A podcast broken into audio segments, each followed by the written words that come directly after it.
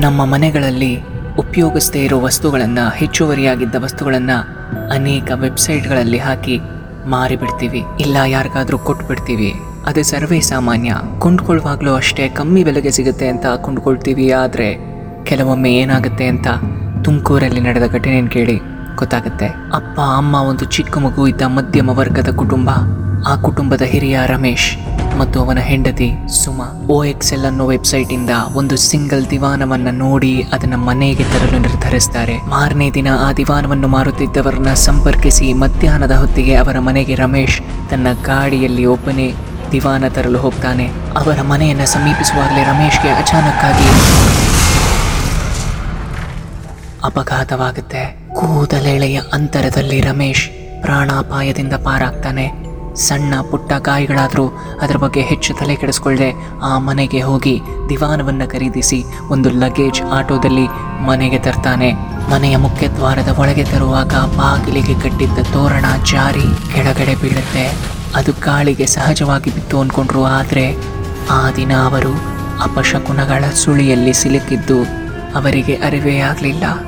ಸಂಜೆ ಅವರ ಮನೆಗೆ ಕೆಲಸಕ್ಕೆ ಬರುತ್ತಿದ್ದ ರಾಜಮ್ಮ ಆ ದಿವಾನವನ್ನು ಸ್ವಚ್ಛ ಮಾಡಲು ಮುಂದಾದಾಗ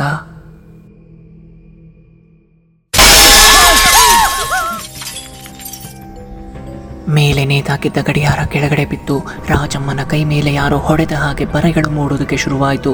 ಅದೇ ಸಮಯಕ್ಕೆ ಸರಿಯಾಗಿ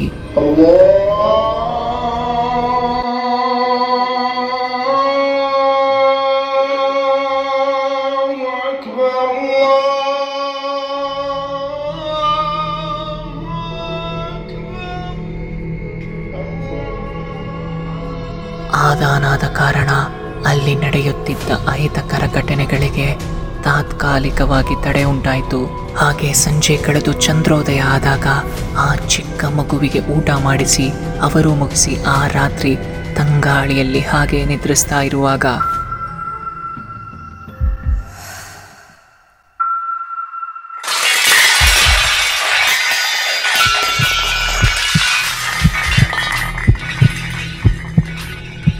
ಅಡುಗೆ ಮನೆಯಲ್ಲಿ ಜೋಡಿಸಿದ್ದ ಪಾತ್ರೆಗಳು ಇದ್ದಕ್ಕಿದ್ದಂತೆ ಕೆಳಗಡೆ ಬಿದ್ದು, ಆ ಶಬ್ದಕ್ಕೆ ಎಚ್ಚರಗೊಂಡ ರಮೇಶ್ ಮತ್ತು ಸುಮಾ ಮೇಲೆ ಎದ್ದು ಲೈಟ್ ಹಾಕಿ ಅಡುಗೆ ಮನೆಗೆ ಧಾವಿಸಿದಾಗ ಪಾತ್ರೆಗಳ ರಾಶಿ ಕೆಳಗೆ ಬಿದ್ದಿದ್ದನ್ನು ಕಂಡು ಆಶ್ಚರ್ಯಗೊಳ್ತಾರೆ.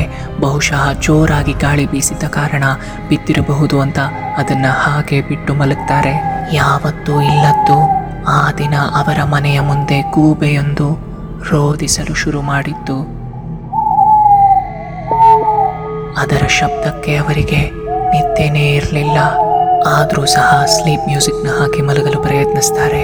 ಬೆಳಗ್ಗೆ ರಮೇಶ್ ಬೇಗನೆ ಎದ್ದು ಪಾತ್ರೆಗಳನ್ನು ಜೋಡಿಸಿ ಕೆಲಸಕ್ಕೆ ಹೊರಟು ನಿಂತ ಅತ್ತ ಸುಮ ಊಟದ ಡಬ್ಬಿಯನ್ನು ತಯಾರು ಮಾಡಿ ಮಗುವನ್ನು ಶಾಲೆಗೆ ಕಳುಹಿಸಿ ರಾತ್ರಿ ನಿದ್ದೆ ಇಲ್ಲದೆ ಇದ್ದ ಕಾರಣ ಅವಳು ದಿವಾನದ ಮೇಲೆ ಹಾಗೆ ನಿದ್ದೆ ಮಾಡಲು ಶಯನ ಸ್ಥಿತಿಗೆ ಜಾರಿ ಅವಳ ಕಣ್ಗಳನ್ನು ಮುಚ್ಚಿದಾಗ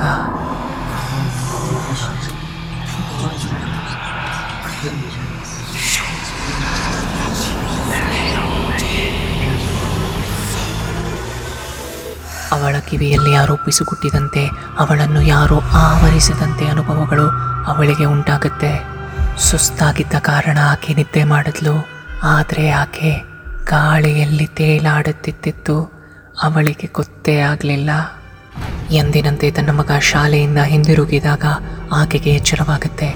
ಆಕೆ ತನ್ನ ಮಗನ ಹತ್ತಿರ ಏನೂ ಮಾತನಾಡದೆ ಕೇವಲ ಕಣ್ಸನ್ನೆಯಲ್ಲೇ ಎಲ್ಲವನ್ನು ಹೇಳ್ತಿದ್ಲು. ಸುಮಾಳ ಮಗ ದಿವಾನದ ಮೇಲೆ ಕೂತಿದ್ದ ತನ್ನ ಅಮ್ಮನ ಬಳಿ. ಟಿವಿಯನ್ನು ಆನ್ ಮಾಡಿ ತನ್ನ ತಾಯಿಯ ತೊಡೆ ಮೇಲೆ ಹೋಗಿ ಕೂತ್ಕೊಳ್ತಾನೆ.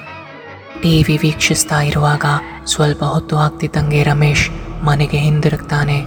ಅವನಿಗೆ ಆಗ ಕಂಡದ್ದು ಏನು ಗೊತ್ತಾ?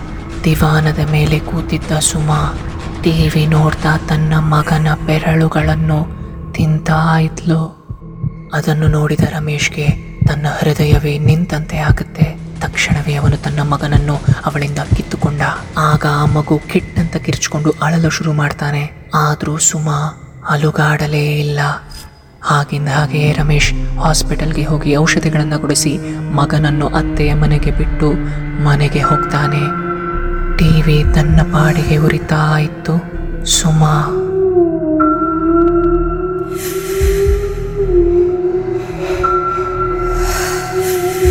ದಿವಾನದ ಮೇಲೆ ವಿಚಿತ್ರವಾಗಿ ಆಡ್ತಿರೋದನ್ನ ನೋಡಿ ರಮೇಶ್ ತನ್ನ ಹೆಂಡತಿಗೆ ಹುಚ್ಚಿಡ್ತಿದೆ ಎಂದು ದುಃಖಿಸುತ್ತಿದ್ದಾಗ ರಾಜಮ್ಮ ಕೆಲಸಕ್ಕೆ ಮನೆಗೆ ಬರ್ತಾಳೆ.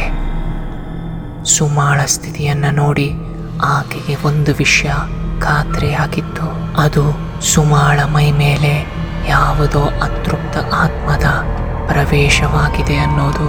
ಆಗ ಅವಳು ಅವರ ಮನೆಯ ಹತ್ತಿರವಿದ್ದ ಅಷ್ಟಾಂಗ ಆಯುರ್ವೇದದಲ್ಲಿ ಒಂದಾದ ಭೂತ ವೈದ್ಯವನ್ನು ಬಲ್ಲಂತಹ ಪಂಡಿತರನ್ನ ರಮೇಶ್ ಮನೆಗೆ ಕರೆತರ್ತಾಳೆ.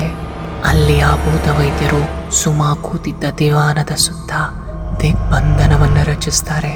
ಮಂತ್ರಗಳನ್ನು ಪಠಿಸೋದಕ್ಕೆ ಪ್ರಾರಂಭ ಮಾಡಿದಾಗ ಸುಮಾ ಕಿರ್ಚೋದಕ್ಕೆ ಶುರು ಮಾಡ್ತಾಳೆ. ಸುಮಾ ಮೈ ಹೊಕ್ಕಿದ ಆತ್ಮದ ಜೊತೆ ಮಾತಾಡಕ್ಕೆ ಶುರು ಮಾಡ್ತಾರೆ.